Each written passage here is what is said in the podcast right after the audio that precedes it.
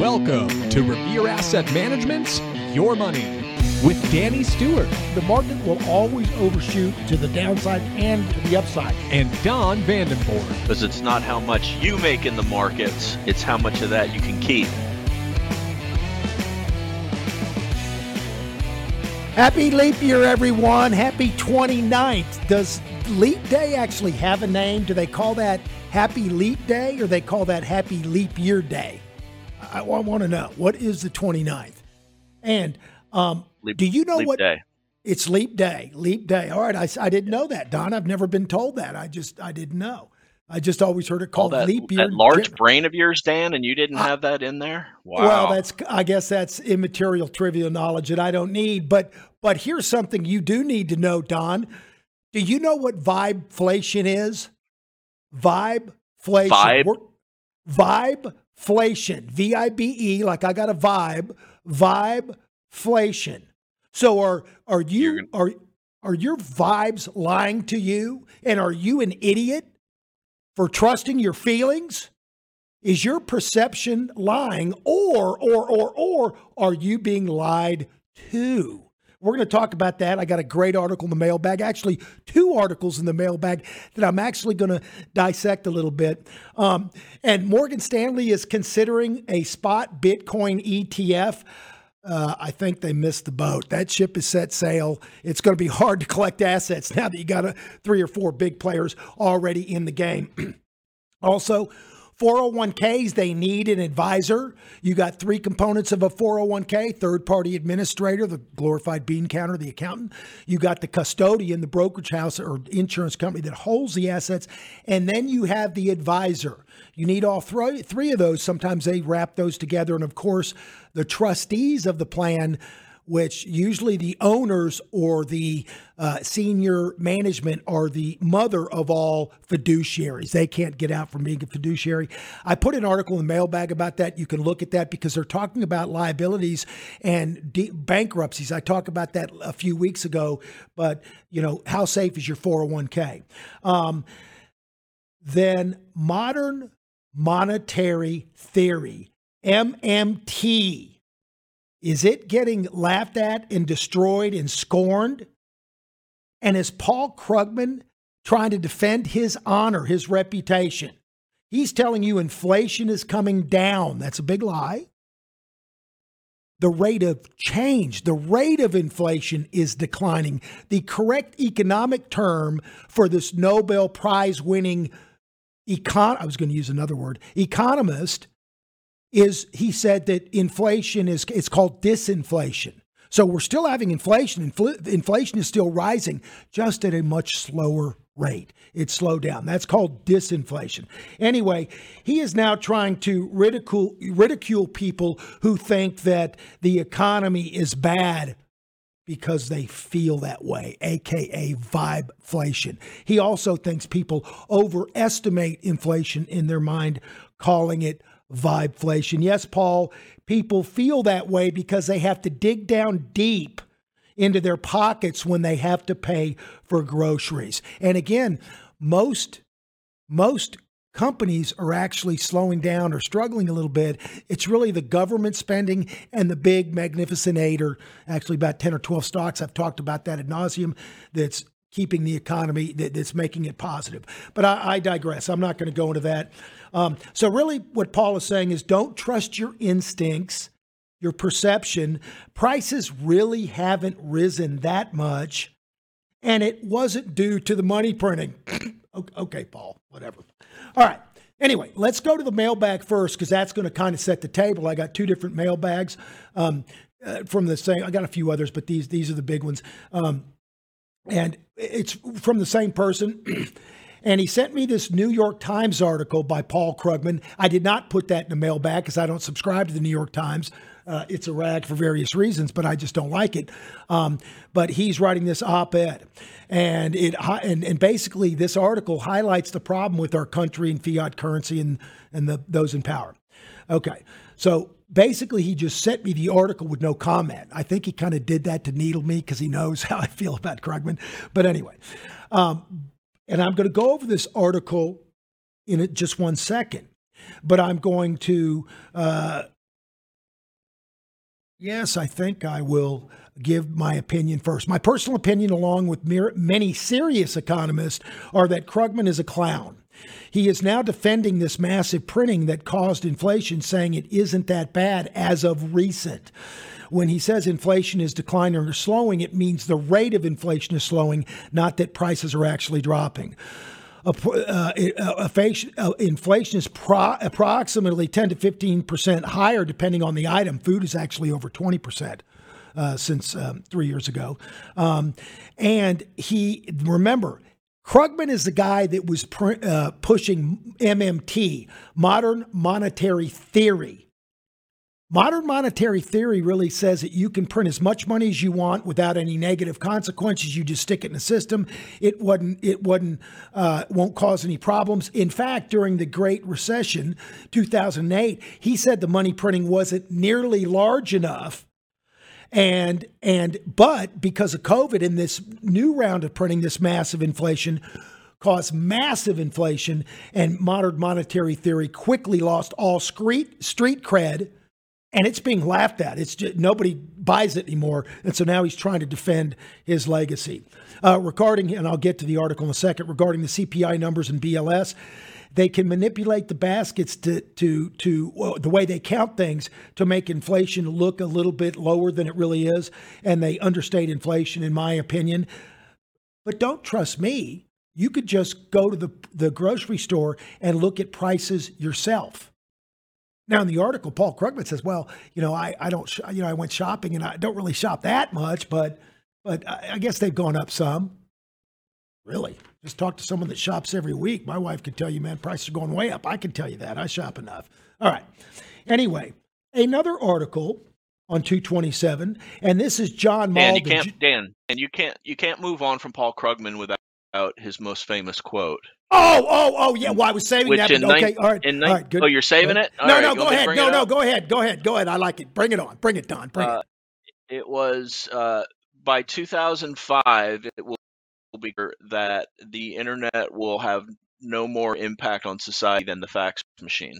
Wow. He was absolutely right. I wonder what he thinks about A I.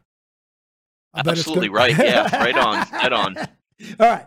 Now, another article that this guy sent, and I did put this in the show notes because John Mauldin is a, is a, actually a legitimate economist, and he's he's good. He's actually here in Dallas doing some other, but he's got a newsletter, and I put it's called Thoughts from the Frontline. It's it's pretty deep. You got to be pretty heady economist, but but any, Mike will love it. But but anyway, it's called Thoughts from the Frontline. I put it in there, and uh, this is my answer to this article. In my opinion, John Mauldin in his newsletter today drives home the point. Now, this is a fundamental guy, folks, fundamental guy. He doesn't necessarily use technicals unless he really, I mean, he uses them some, but unless he really needs them. Drives home the point that technical stock trading based on ch- charts should be the primary driver of stock market investment decisions at this point. There are so many, quote, so many cross currents in the market and the economy, you can't assume that X will always lead to Y because it always did in the past.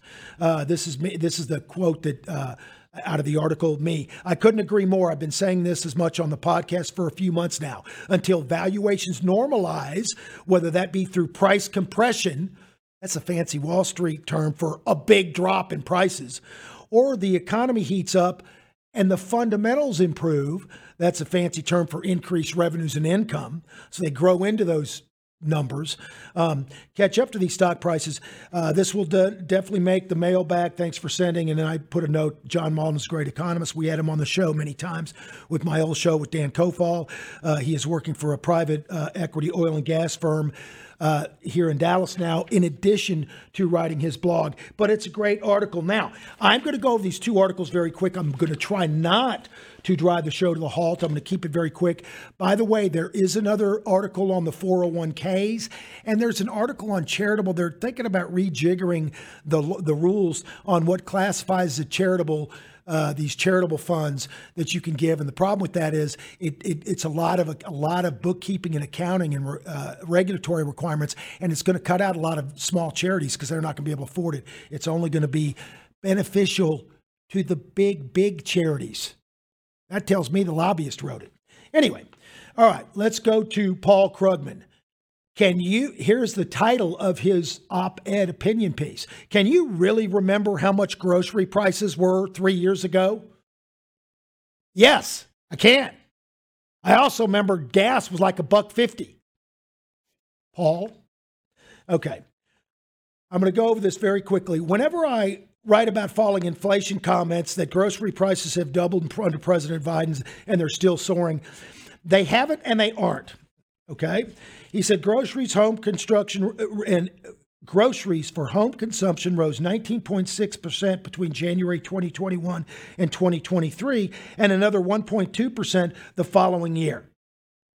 So they're up about twenty-one percent. Okay. Yes, grocery prices are up a lot, but not nearly as much as people claim.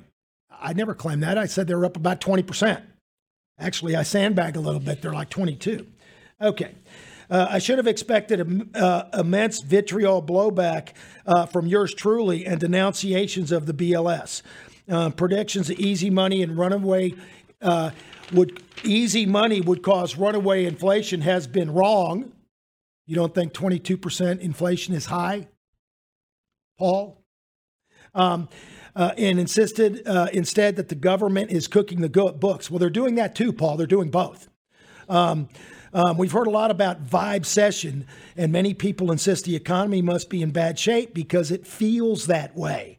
Vibeflation is when people uh, take the actual inflation we're experiencing and then making it higher in their mind. That's basically what he's saying. Paul, here's the problem. They feel that way. Credit card debt is it almost at record levels. People are being pinched. If you're not part of those big, big tech companies, and there are a lot of companies that are struggling and a lot of parts of the economy that that are in trouble.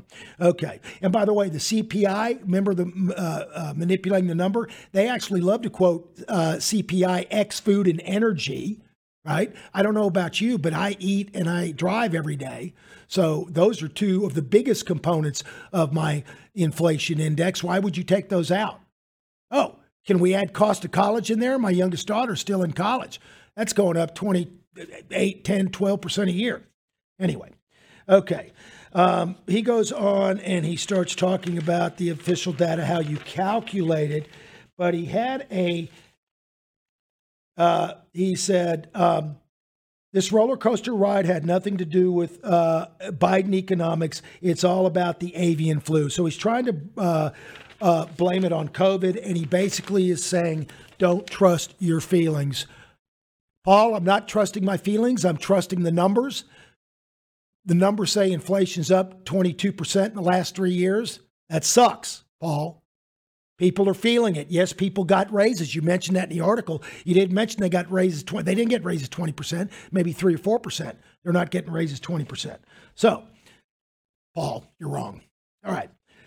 This is Thoughts from the Frontline, and it says the good news, bad news. Now, this is a, a very uh, a good article. He's talking about the science of economics, and he talks about you got to be careful because you have a lag effect. Now, I'm going to just go through the highlights. No imminent danger. Start with the good news. Statistical vital signs are, if not healthy, at least stable. Okay. Uh, COVID obviously distorted the twenty twenty, the twenty twenty numbers. Things got a little choppy. Um, um, our G D P is doing well against other large economies. Our labor market looks fairly healthy. Our consumer spending now. So those are the good parts. Consumer spending is kind of the biggest, uh, is also okay. The biggest sore spot, inflation. And he starts talking about annual inflation. And he did say that inflation is coming down. Now, his little summary paragraph, manufacturing in decline for over a year. Factory construction up seventy-five percent over the last year. That couldn't be because of the huge infrastructure bill and government spending, could it? Oh, yeah, that's right. Unemployment, well below four percent.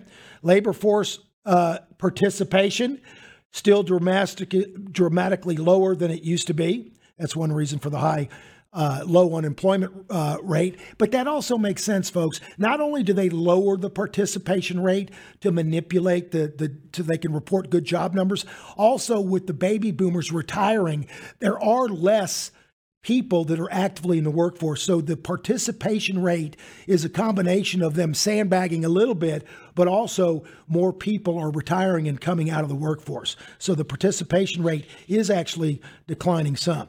Okay, uh, trade def- our trade deficit down. That is good. Total global trade levels down. That is not good. Japan economy better in many ways. China economy worse in many ways. Said this for a year, folks. China's in trouble. Housing prices have not collapsed at all. Housing sales volume totally collapsed because people can't afford the higher mortgage and interest rates. Other people like me that don't want to move because then I got to, what am I going to do? Now I got a, a really high new mortgage at ten percent or eight or whatever, instead of being at two point seven, two point five. Okay. Uh, housing supply, uh, housing demand, not collapsed. Housing supply collapsed. Tight supply is one of the reasons.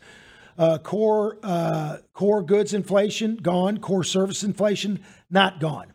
He goes, I can go on, but this is the tail of the tape. Don, I think he's been watching our show uh, of the economic data. Uh, if you look, it's, it's basically he's saying you're, you're getting a mixed bag. Now, he is talking about the G D P growth, the dependency ratio. I'm going to skip through that. Um, he said that, see, he uses the correct word. He causes it disinflation because he's an economist that didn't win the Nobel Prize but knows what he's talking about. Um, disinflation we are seeing uh, in goods. Uh, that's great for furniture and clothing cost uh, less, uh, but not so much for rent. And you got rent every month, and so is food and healthcare. That's what I'm talking about. They count the basket. They ain't counting my basket. My basket's going up higher than their inflation rate. Okay. Frustrating data. This is key. Most frustrating to me personally is the inverted yield curve. He said this, this was my go-to recession indicator for decades and is one reason I expected a recession in twenty twenty-three. You have to go back to the eighties to find a yield curve more inverted, yet we see no recession. I pointed out numerous times an inverted yield curve doesn't cause a recession like a fever. It simply indicates that something is wrong. Folks, remember I said this a while ago. Of the last ten recessions, the the yield curve was inverted seven, to, uh, uh, seven times. So the, the yield curve predicted uh, seven of those ten recessions, but not all of them. However, there was a liquidity event. Liquidity got tight. So volumes dried up, you got an inorderly market ten out of ten times. So when you see the markets freezing up, that's even more important than the yield curve. Okay, now the next chart, federal tax receipts have plummeted. That's typically associated with a recession. Let me ask you folks, if the economy is still doing pretty healthy, going along pretty well, and it was broad, meaning across the board, not just the big seven, Magnificent Seven or the big ten, whatever. Why would tax receipts be going down? And he used the word plummeting. They are going down quickly.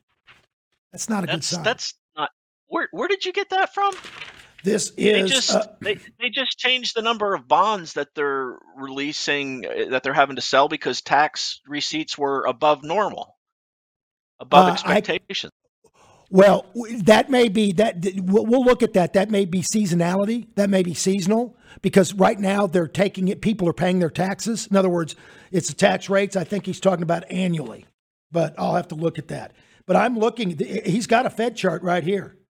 I'm looking at okay. the Fed. I, mean, I have chart. Another follow up. Some somebody uh, reached out to me and said, and I don't know if they have this right or not, that you on last week's show that of all the jobs that, that were added. Uh, it was like eight to one government jobs versus private sector jobs. Is that? You- oh yeah, yeah. No, no. It's most of the job growth was private. So that, I mean, public sector. That's one of the problems. Listen, Kofal came up with the my old partner came up with the Kofal curve, where he said one a government job is not equal to a private sector job. Why is that? Because right. It takes five to eight. Private sector jobs, tax receipts, me making money, paying taxes, and it obviously depends on the level of income for everybody, but it takes approximately five to seven, eight people paying taxes in the private sector to cover the salary of one government employee.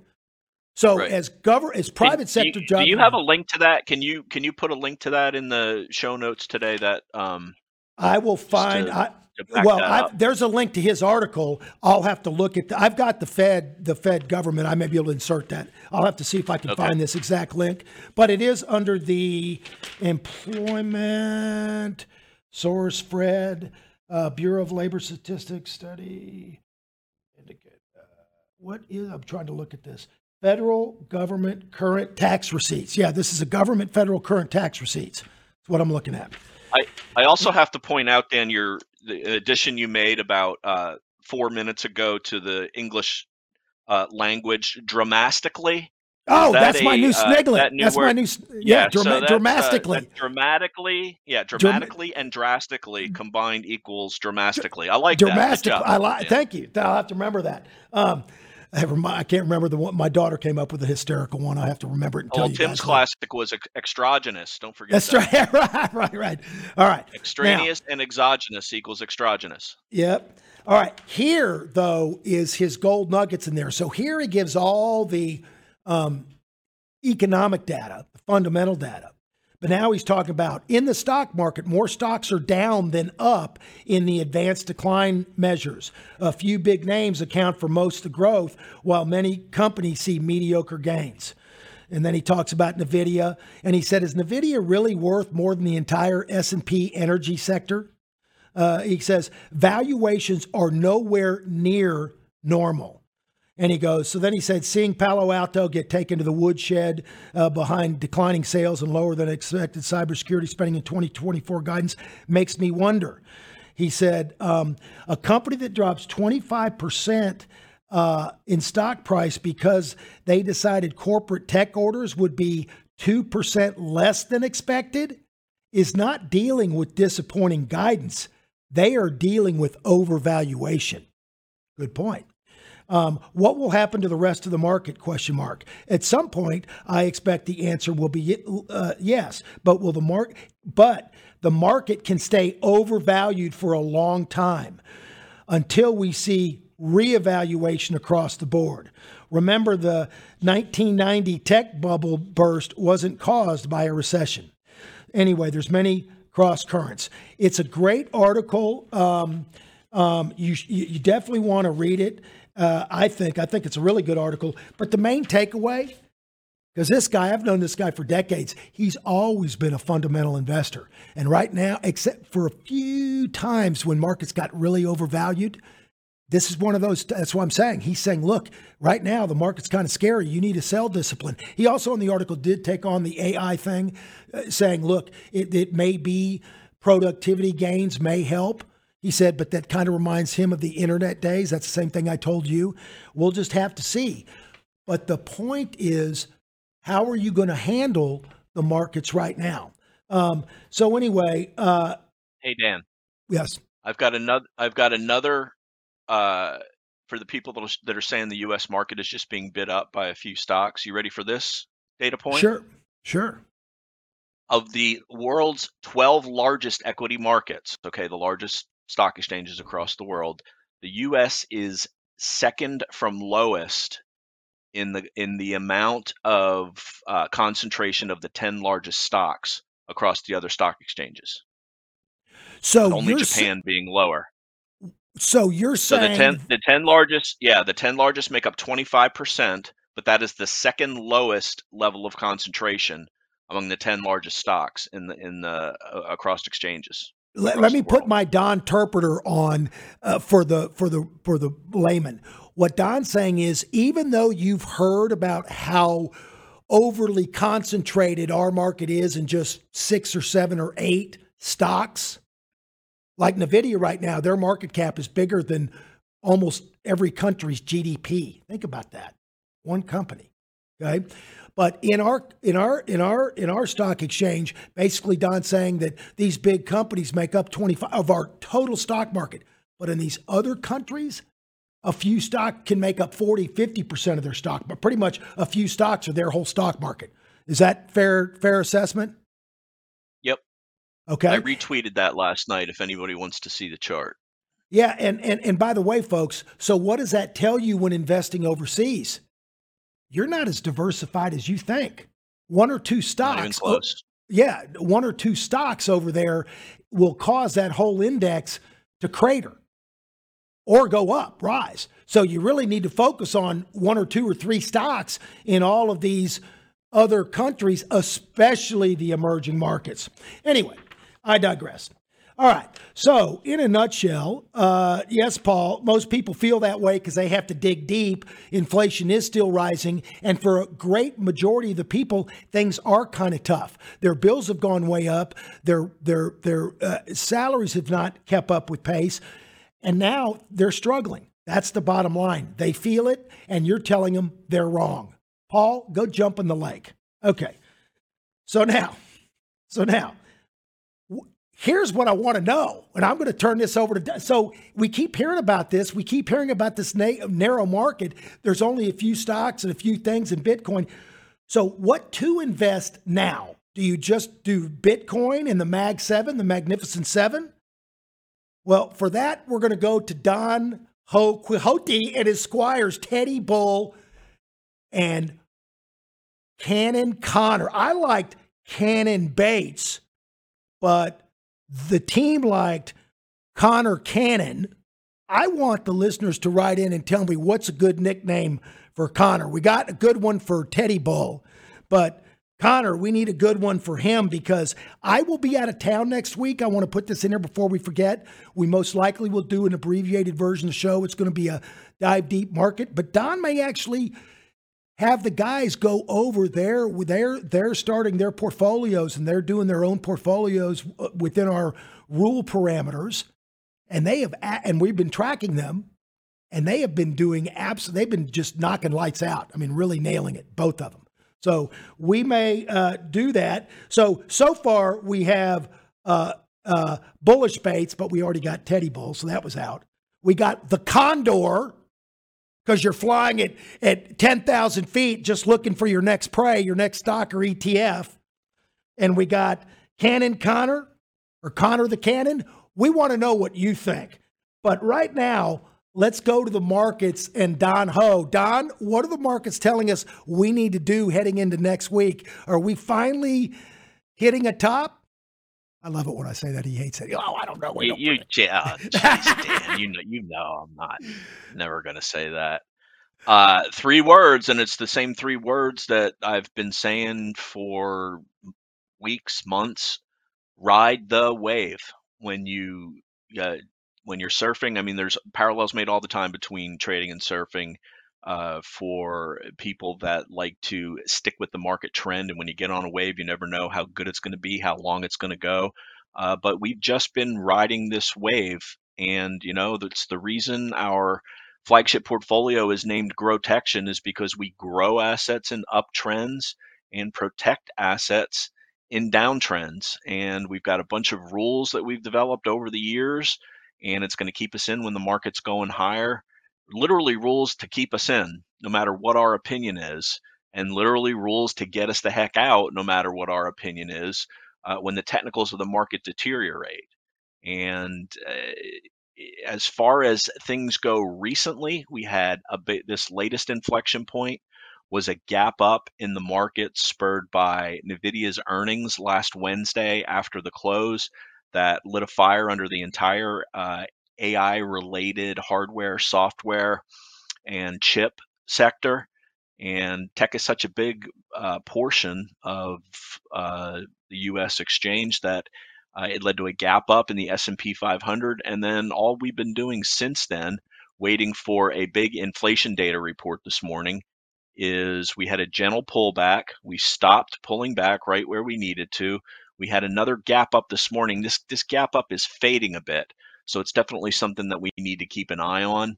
Uh, but the inflection point, the low of the gap up day last Thursday uh, in NVIDIA and in the indexes, there's the S and P five hundred. I'll also show uh, the NASDAQ one hundred. That le- that level has held on them.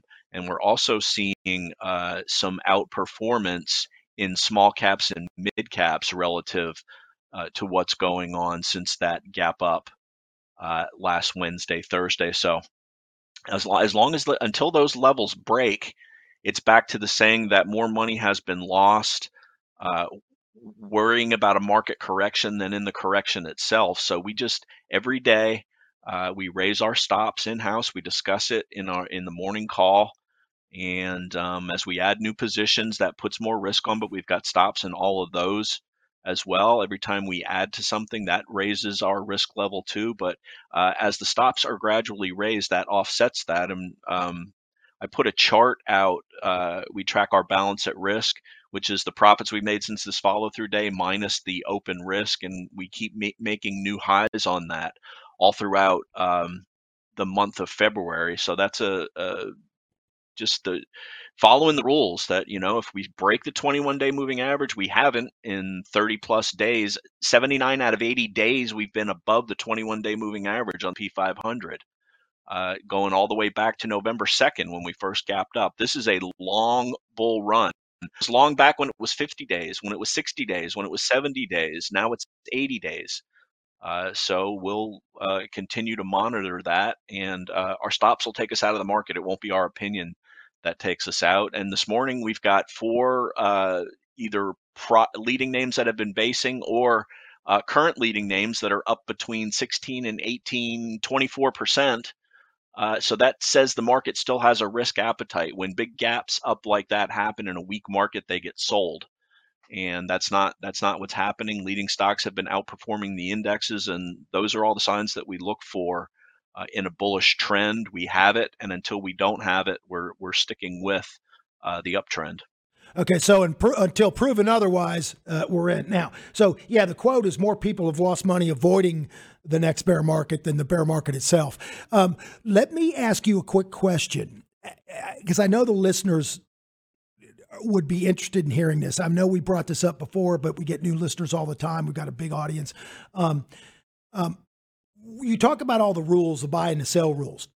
What do you think? I know my opinion, I don't want to prejudice you. What do you think is the hardest thing to do? Is it to sell, whether it's offensive selling or defensive selling, or is it buying, or is it sitting on your hands in between the buy and the sell? What, what, what, are the, what do you think the hardest part of, and I know it's, it's a tough answer, but what's the yeah, hardest? Yeah, it's, it's manage, managing the positions that, that you take, knowing uh, how big a size. When something really takes off to the upside, you always wish you had uh, a bigger position. When something gaps down, you always wish you had a smaller position. But managing, uh, you know, the rules can get you into a stock. It's how you manage it, how you keep to your losses. Are, are your losses too tight? That'll keep you from uh, – taking part in the upside if something happens. I've gotten stopped in several stocks this year that just turned around and went higher, most recently E L F. Uh, but it, it's part of the numbers, the overall numbers, the statistics that go into uh, how many trades do you have, how much is your average winner, how much is your average loser, and how much do you make uh, when you're in versus. And then, of course, you got to compare it to the overall market, because if you're doing all this work and not outperforming the overall market, you might as well just buy the S and P five hundred and get out of the way. So we know from the numbers historically that buying growth stocks in a healthy uptrend is the strongest way to uh, make money in the market, and then locking those profits in when the market tenor changes from positive to either sideways or negative. Uh, and just sticking with those those rules is uh, the the best way to go. And Dan, anytime you hear somebody from Wall Street saying you can't time the market, they are they are riddled with conflicts of interest. They don't get paid unless you stay into their products. We know from history that the average leading stock, once they top, they drop seventy-two percent. That's part of, and that trickles for into the indexes as well. Uh, if stocks are dropping like a rock like that, it's going to be reflected in the indexes, because seventy-five percent of stocks are going to do what the overall market index does. The market indexes have been in an uptrend, and, and leading stocks have been very plentiful. They don't all work.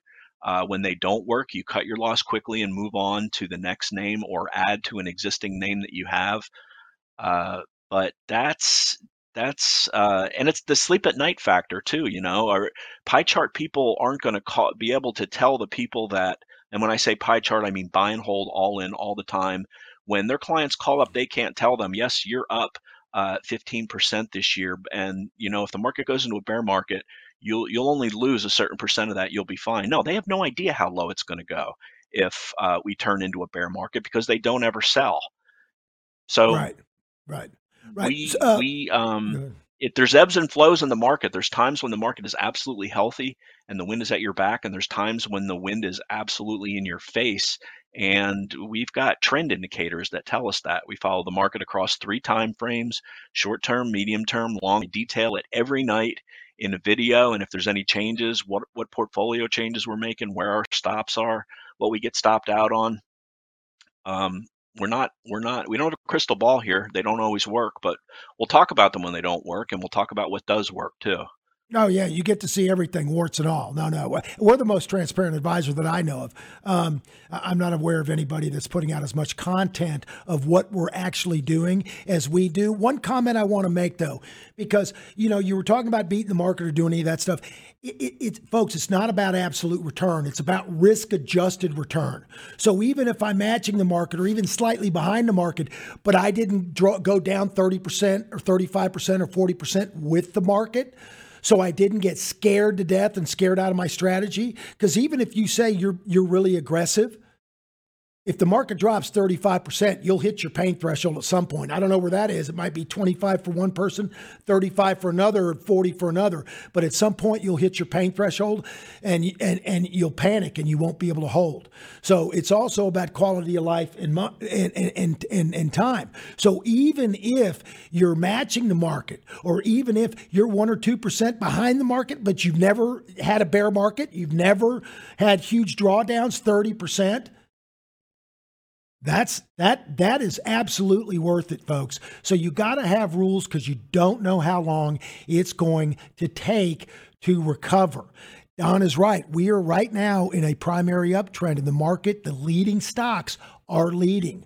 That's where you want to be focused in. Now, with that caveat, when these leading stocks start to finally top and sell off, you're going to have to have some kind of exit strategy, because leading stocks, like Don said, on average sell off seventy-two percent from the high. Tesla in twenty twenty-two sold off sixty-nine percent, three percent within that average. Okay. So when these leading stocks start giving up the ghost, you'll see a big swoosh, and it will be rapid. So what is your plan for when the big, big mega caps start to not stop this rally? When what what happens when they go in correction? What is is your sell discipline? You should ask your advisor. We can articulate ours. Don could give you multiple rules that would make us sell. All right, uh, all right, Don, go ahead. Hey Dan, because to, without yeah. because without rules, you could go dramatically lower in your account. All right, dramatically. I'm going to have to put that in the show notes. I mean, you, in the in the you, in, you in, absolutely in the, do. Dramatically. But how listen, do spell, I, I do how, want to show. How do you spell that, Don? How do you spell that? I'm teasing. I got it. D R A M A S T I C A L L Y, of course. Two L's, two L's. Okay, just checking. Okay, but listen, I do want to show this one chart that is somewhat worrying, and it's a household name. Everybody owns it, Apple. If this breaks below this one eighty, and one eighty has been rock for January, mid-January. Uh, late January, uh, mid-February, and now late February. If Apple breaks below one eighty, look at how terrible the relative strength line has been on Apple. If Apple breaks below one eighty, I hate predicting, you know that, uh, but that may be what puts a pause on this uptrend, because of the large, at least on the indexes, because of the large impact that it has in the NASDAQ one hundred and the S and P five hundred. Leading stocks can continue to act great and not feel an impact in any way, shape, or form in this, but the money is flowing into tech names that have a big A I component to them, and right thus far, Apple has not been able to demonstrate that they've got uh, anything that's going to be value-added area. Two days ago, the stock was breaking one eighty. They put out an announcement saying, we're scuttling our E V car, which they've been working on for ten years, wasted billions of dollars on. So they're no longer making an, an E V car, and they're transforming uh, that money and that personnel into uh, A I initiatives. So the market is saying, show me right now in Apple what you can do with the relative strength being as weak as it is, while the indexes are at near highs. I mean, it's down much, you know, it's down ten percent, but from a relative basis, uh, it looks terrible. And if it breaks one eighty and, and can't hold it, the impact on the NASDAQ one hundred and the S and P five hundred could cause the, the indexes to go sideways to down, at least in the short term, Uh, unless something else picks up the baton and starts carrying it. And really, you're also seeing weakness on Google uh, with the horrific uh, performance of its uh, A I video product that they put out last week. They're being widely uh, scorned for. I, I don't even really want to get into that, but breaking the fifty-day uh, average, holding on to the two hundred day moving average, another one where the relative strength has been terrible. But uh, Microsoft, of, of the big seven, Microsoft's been acting, uh, holding up fine. Uh, no real issues there. Mild underperformance on a relative strength basis. NVIDIA just keeps rocking. Uh, Tesla has been weak, but is trying to get above and hold that two hundred level. Uh, it's been battling with that for the last two weeks. It's back above the twenty-one day moving average. That's getting back above there is the first thing that needs to happen before you start getting uh, above the intermediate term fifty day or the long-term two hundred day uh, moving average. Amazon, uh, we'll just cover them all, is acting great, up near all-time highs. Uh, and they're one that says that they've been investing in their data centers, Uh, in a, a lot of A I to help them push products out more, and also to support people that are hosting on their Amazon Web Services. Um, I think that's all of them that I covered. I showed NVIDIA. Okay. Um, or did Don, I? I got something. But, folks, uh, real, real quick. Sorry, folks. It is eleven twenty-three Central Time, Central Standard Time, and about three minutes, four minutes ago, while Don was talking, Ted, uh, Ted, Teddy Bull just texted and said, sixty-five minute chart of A M D, breakout, retest, and a quick bounce, meaning it, it, it, it tested, it tested, and then it pulled out. Let me ask you a question. Is your advisor watching the markets that closely? Just saying. Go ahead, Don. Ted's right. And in fact, across the board, we added to A M D today uh, in the shop. Here's that perfect pullback to one eighty-four. Look at the breakout level here, one eighty-four. We got above it this morning. We added to it. It pulled back. Where did it stop going down? one eighty-four. And now it's trying to make new highs. Uh, A M D is right there with NVIDIA uh, as far as providing A I chips to all these companies that need them to do to handle all this uh, processing power for artificial intelligence. Up seven percent, heavy volume on the day, uh, everything that you would look want to look for. Ted's been talking about how a, he's been salivating over A M D for a couple of weeks while it was uh, consolidating here after this big move up that it made. But you can see relative strength line also confirming this uptrend. Um, just good stuff here. That's, that that's looks, what we do that over looks, here on a daily th- basis.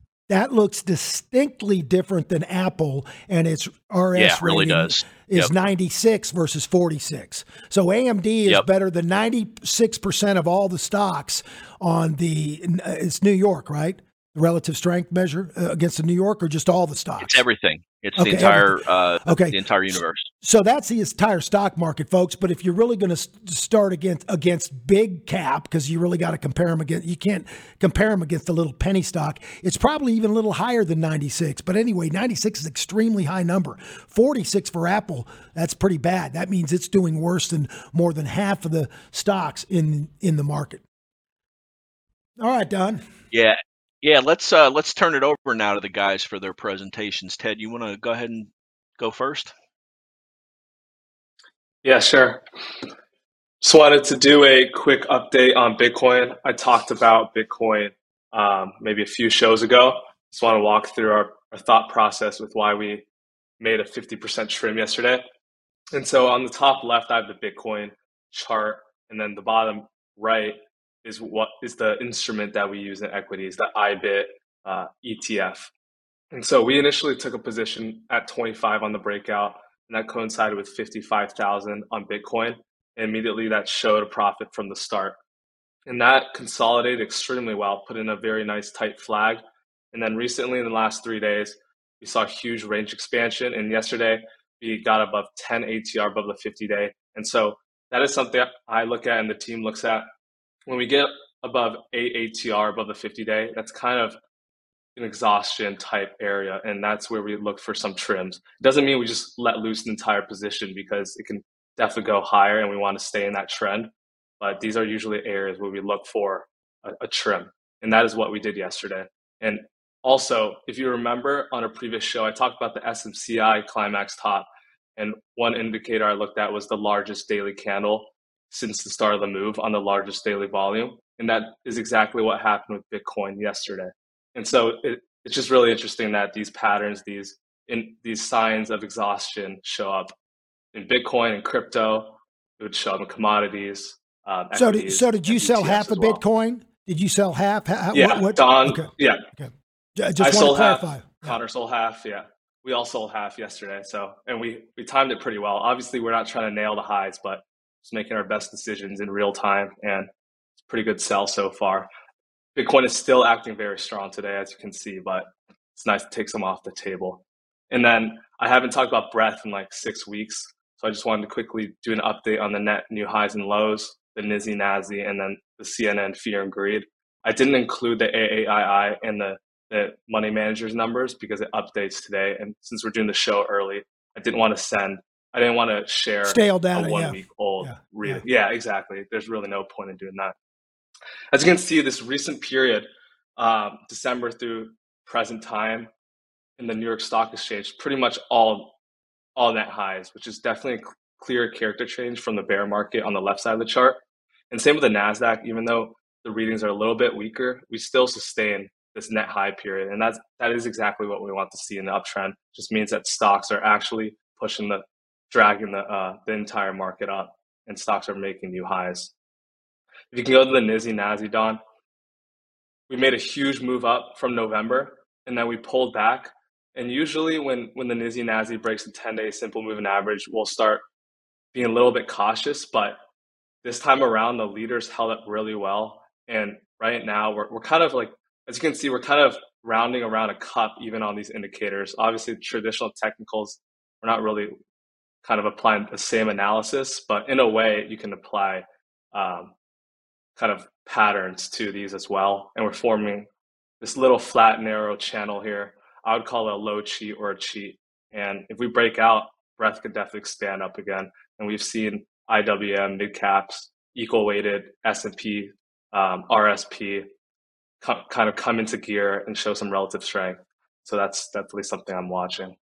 And then finally, last time I talked about breadth, I talked about us being extreme greed. We're back in extreme greed, but I think this is more of an indication of how strong the market is. If a market can stay overbought for a pers- persistent period of time and in this extreme greed area, that is that could be a hint um, or foreshadowing that a very, very strong uptrend will likely take place even after the inevitable correction that we might face. And a pullback and correction at this point would be definitely very healthy, provide some of these leaders some time to go sideways, and then an opportunity for us to get back on board. Good stuff, Ted. Appreciate it. Let's turn it over to Connor now, who's uh, got some interesting, uh, gonna, he's got, first of all, a chart and then some uh, individual names we're going to look at. Yeah. Um, yeah, I wanted to talk about biotech today, and Don's got a chart of the X B I right there. So this is the weekly chart, and just going to kind of like walk through and like what I'm looking at on this chart. Um, for the past two years, it's been going sideways, and that um, that sixty sixty-five level has been the bottom of the range. And when you look at it, it's held nearly five, four or five times. And during the bear market, it was every time it would come down to there, it bounced, and then it would get up into that ninety to one hundred area, which was the upper end of the range, and it would just get rejected every time. This week, major character change.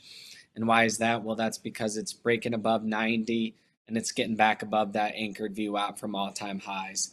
Um, like throughout the past like couple months on the show, like you guys have probably heard me mention these anchored view out from all-time highs quite a bit, but like I did a pretty big deep dive, and these are just fantastic turning points for when something's been in a prolonged downtrend. Um, you know, the S and P respected that COVID low anchored V WAP, great.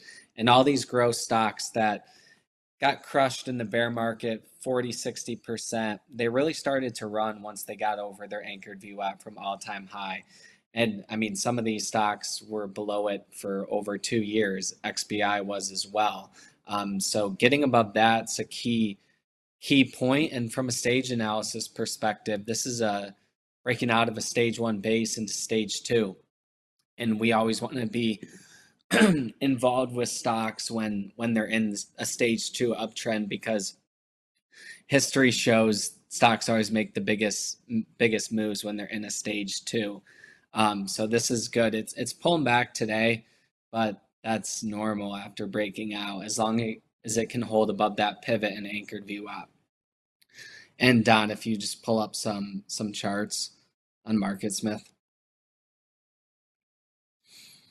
And when we look at individual um, biotech charts, if you pull up a chart, uh, V K T X, yep.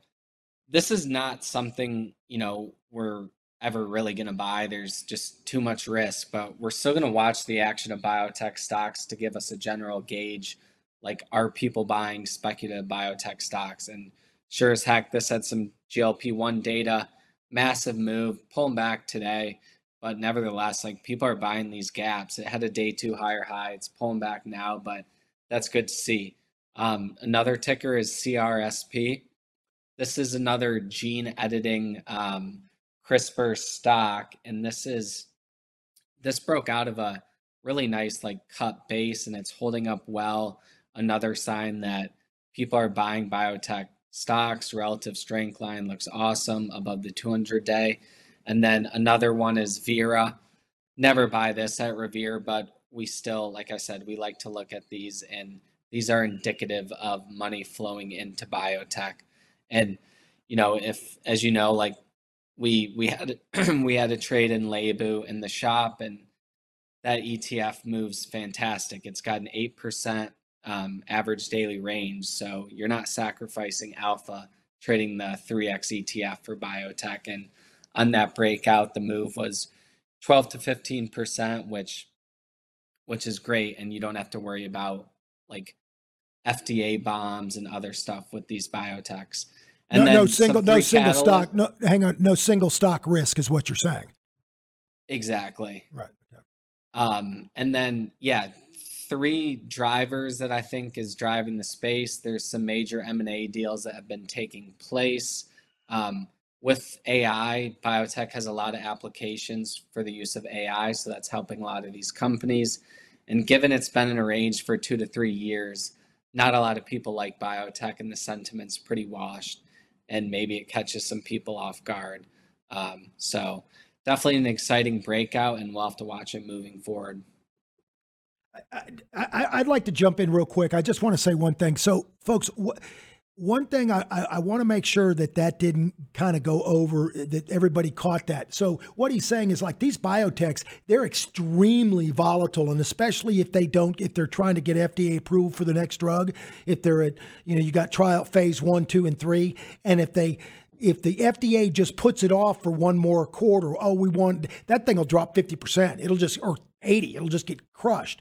And so individual stocks have individual stock risk. So if you really like a few biotech stocks and that sector is heating up, you have actually less risk. This is counterintuitive.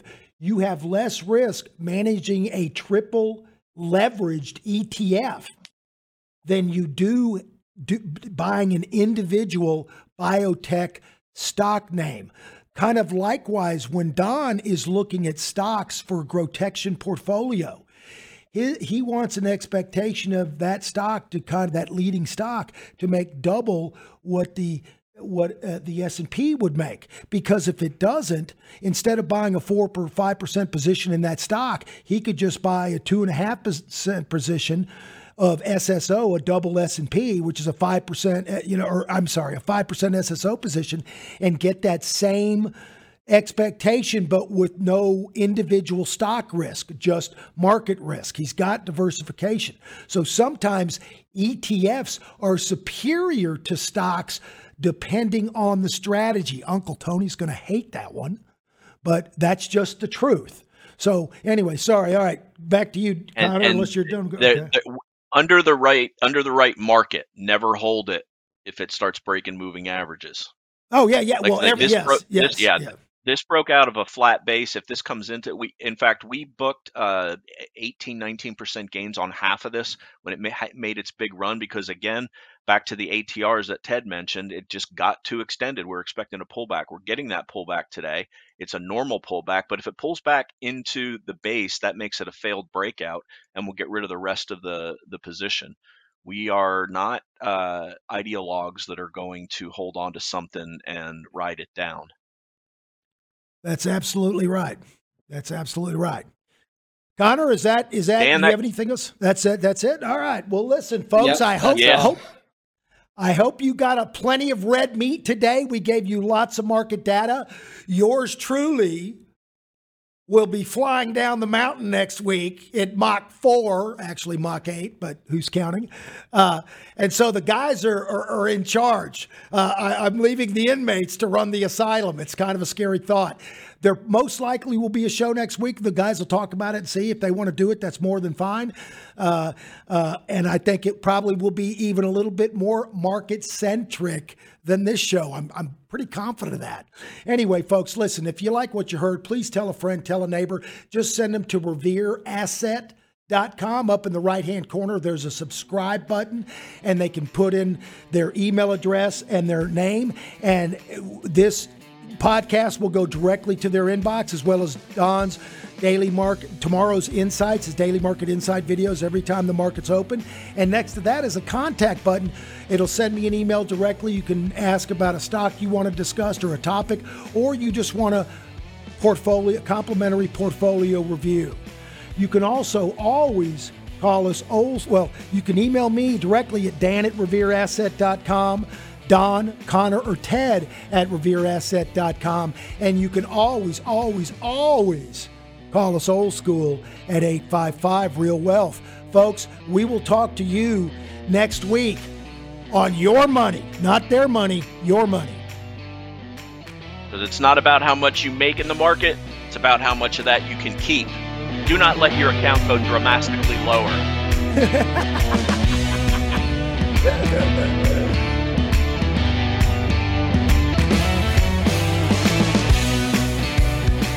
Your Money Radio podcast covers general topics and investment ideas for research. It is for educational and entertainment purposes only, and is not meant to be investment advice. If you want or need investment advice, contact your own advisors or reach out to Revere Asset Management for individual investment advice. For more information, just go to revere asset dot com.